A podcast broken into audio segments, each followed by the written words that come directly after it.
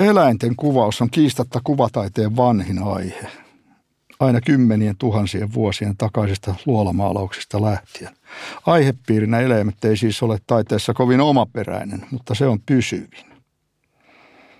Minne menenkin, huomaan, että minäkin kovin mielelläni tarkkailen eläinten touhuja.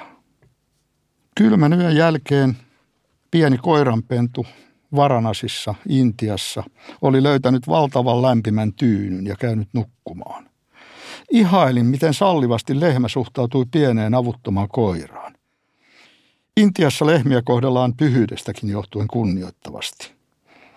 Ja ehkä myös se kohteli muita siksi niin hyvin.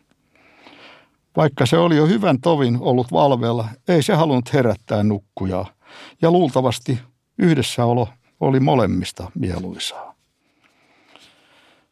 Suuressa osassa maailmaa eläimet liikkuvat vapaina, ei kytkettyinä tai ahtaasti aidattuina, kuten täällä. Varanasissa niin lehmät kuin makakiapinat, vuohet, koiratkin ovat niin tottuneita ihmisiin, ettei näitä juuri hätkähdä. Valokuvaajallehan tämä on toiveinen täyttymys. Vaikka pidäkään itseäni oikeana eläinkuvaina, enkä luontokuvaajana. Mutta luonto on kaikki, maaperä, flora, fauna ja ilmakehä, ja kaikki on valokuvaajalle tarjolla. Ole hyvä ja olet vapaa kuin taivaan lintu.